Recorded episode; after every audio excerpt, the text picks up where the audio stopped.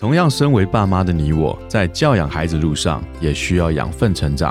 在团团转的每一天，也需要休息充电。嗨，我是超爸 Eric，我是超妈 Kelly，欢迎来到平凡爸妈很 super，让我们成为你的超级学伴，共同用爱与孩子一起发光。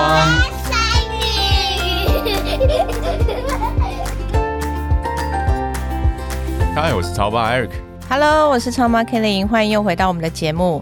我最近常常听到夫妻之间，他们有一个好像每个家庭都会产生的一些问题，就是教养到底该听谁的？到底管教小孩是听爸爸的还是听妈妈的？这件事情好像在每个家庭里面都常常有一点冲突，尤其是在管教孩子的时候，当父亲在管教或是陪伴写作业的时候，妈妈好像有时候也会想要介入，或者是觉得爸爸的处理方式不太妥当。那同样的。爸爸也觉得妈妈处理方式不太妥当，在我们家好像也是这样，有时候也会发生。有时候一直都是这样吧。我觉得其实每个人的教养环境不同，每个人的背景都不一样，你成长的背景不一样，你当时被你的爸妈这样这样子教，对不对？所以你可能在被教的过程中，你自己本身会有一些反思，说我以后生小孩，我绝对不会像你这样教，对不对？很多人会是这样。现在教养方式就是说。我小时候是被一路被打大的，所以我以后绝对会给他快乐教育，绝对不打我的孩子。对，我绝对不打我的孩子。结果在不打的过程中，自己都快要血压高，快吐了，都觉得我小孩子怎么这么难教。嗯哼，常常都会有一个假想的教养，就是你自己一个想象的一个非常好的教养方式去教养你的孩子。嗯，所以你看到另外一半教的时候，你自然会觉得说，哎，你这样教不对啊。那心里面想就算了，最怕就是说你教到一半，然后我就切入，来来来来，你不要你不要教了，你干嘛这样？你干嘛那样？孩子很聪明的啊。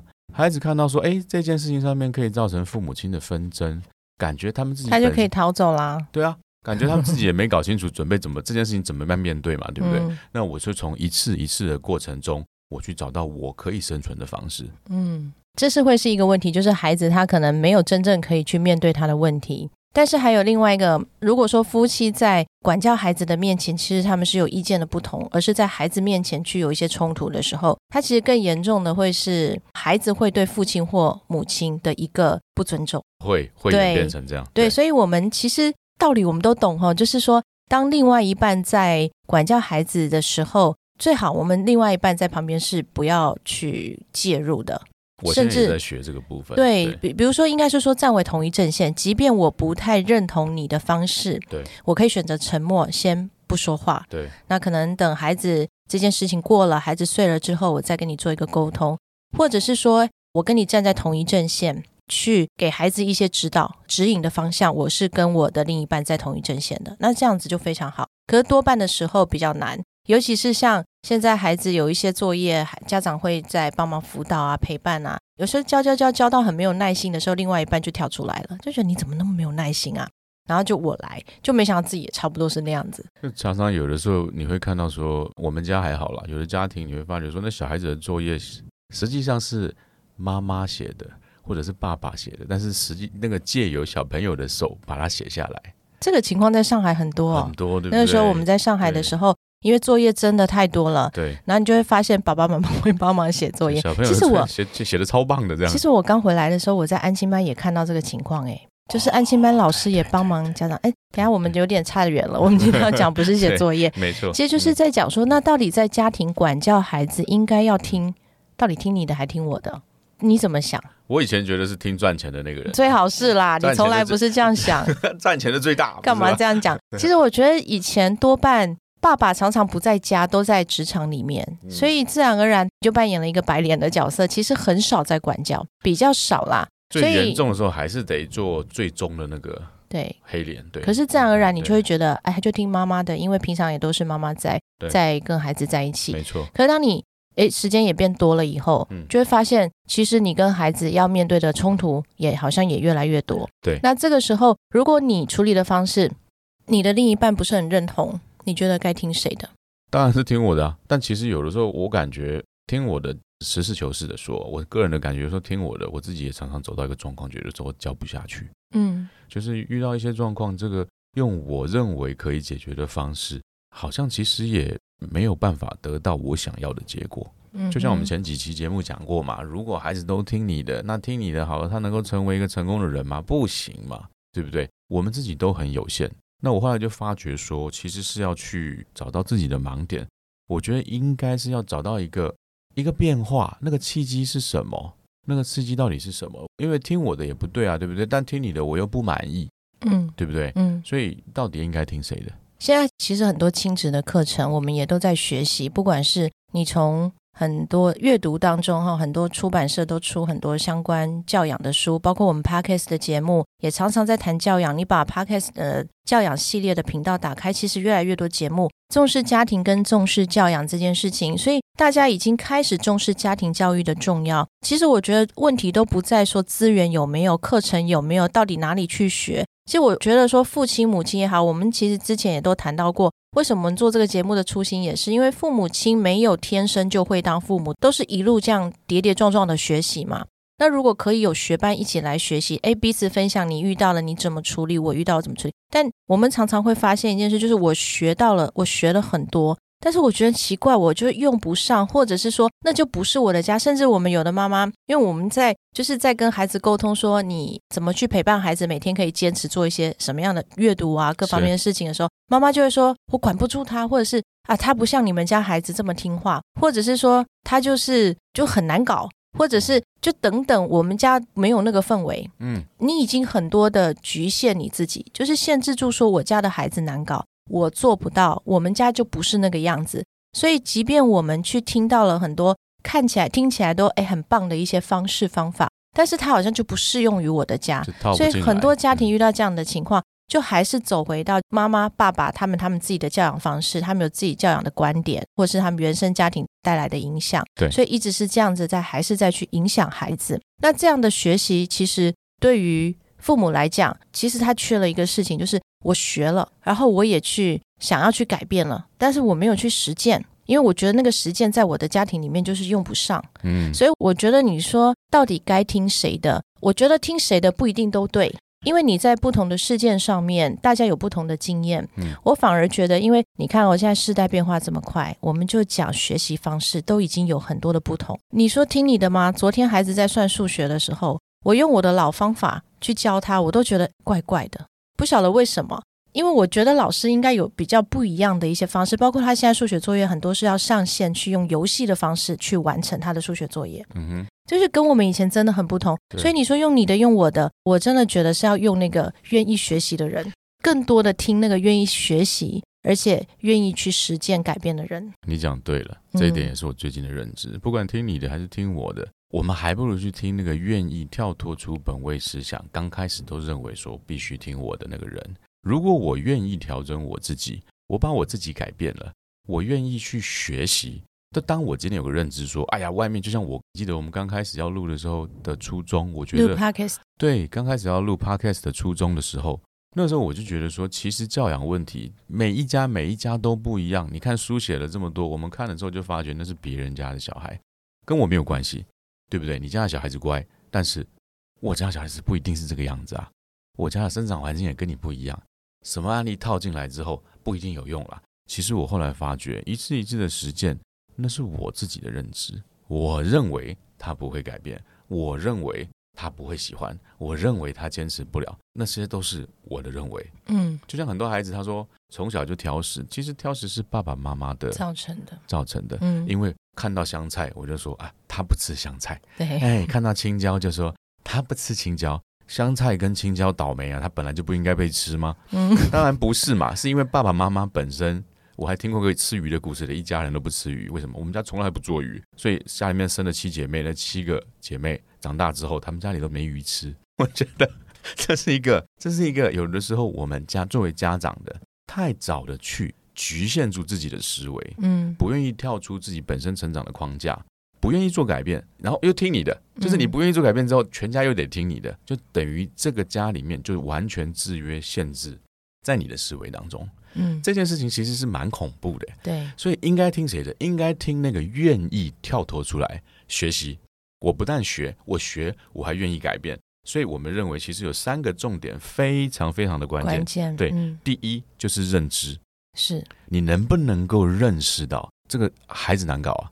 不是孩子难搞，是我自己很难搞。嗯，对，是我成为孩子成长中的一个阻碍。对，我愿不愿意改变我自己？嗯，我如果认知到这个问题，而我也愿意去改变的同时，这件事情才会开始改变哦。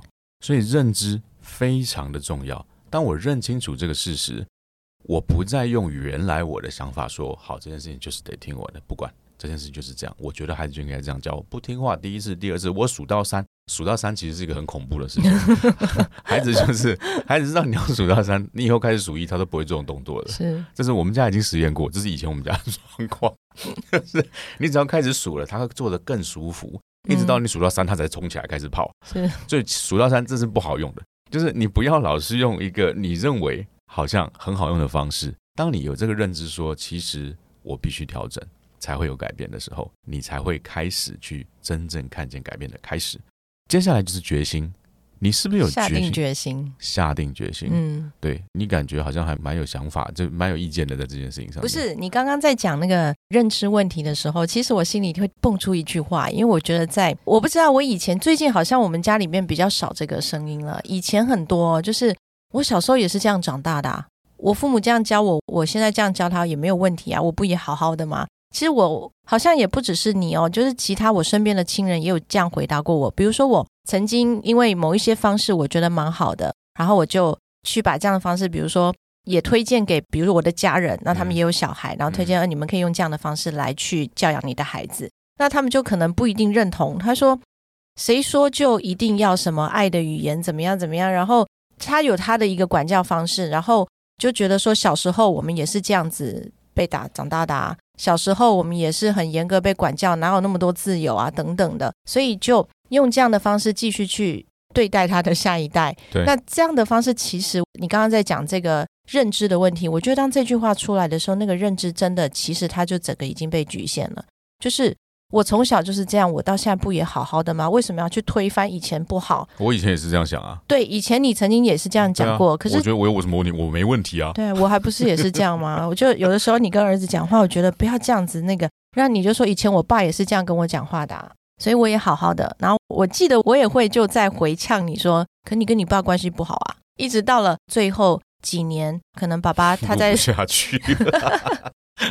好。但我觉得你跟爸爸的关系其实可以更好啊，我就觉得这个在你和儿子的身上其实是可以更好的。就像夫妻关系，我们之前也提到说，其实可以比你想象的更好。所以回应一下你刚刚讲的认知了，就是你因为这是最大的阻碍，这这是一个最大的阻碍，最大的阻碍。你决定怎么去界定这一件事情，你认为他怎么样，他就是怎么样。是，所以认知是一个我们可以去一直反复思考的一个非常重要的点。对，第二个就是决心。你有这样的认知之后。你有决心去调整你自己，就是我一定要改变这个状况，很难。其实，嗯，我觉得有的时候要走到尽头，就是你没有方法了，要不你觉得你自己还有招？这样人都是这样子吧？只要是人，我都觉得人定胜天啊！我有方法，我就一定要试试看，对不对？是，对，国父革命都几次，十次是吧？现现在大概没有人知道国父是谁了。那我们被教导的就是我们要努力嘛，我们要努力的去试，去尝试。所以在用我的方式之下，我一定各三百六十度各种方式，我能想到的方法我都是。嗯，所以父母常常有的时候会觉得很无力，有一种无力感，因为你好像已经用尽了你的方法了，你有限的用尽了你的方法。对对对，所以就是常常会觉得。那个叫脆心哦，就是很无力。然后到底怎么办？其实你可能旁观者来看，你的孩子还好啊。可是在这个父母来讲，这妈妈来讲，这很严重啊。他这什么态度？什么态度？就是我好像没有办法了。那这个时候可能更容易下定决心做一个改变吧。当然，如果不用走到这一步，你就能够下定决心，那是更好的。对，你的孩子是有福的。是没错。那第三个就是实践，嗯，能不能真正去做出来？我在实践上面哈，其实我自己本身是有这样的一个认知，慢慢自己在做调整，慢慢慢慢也有决心，说我必须要去一步一步的开始去做了。但实践，我就觉得是一个我的软肋。嗯，我有决心了，可是踏不出那一步。你会这样吗？如果你不实践，其实你学的是白学。嗯，对。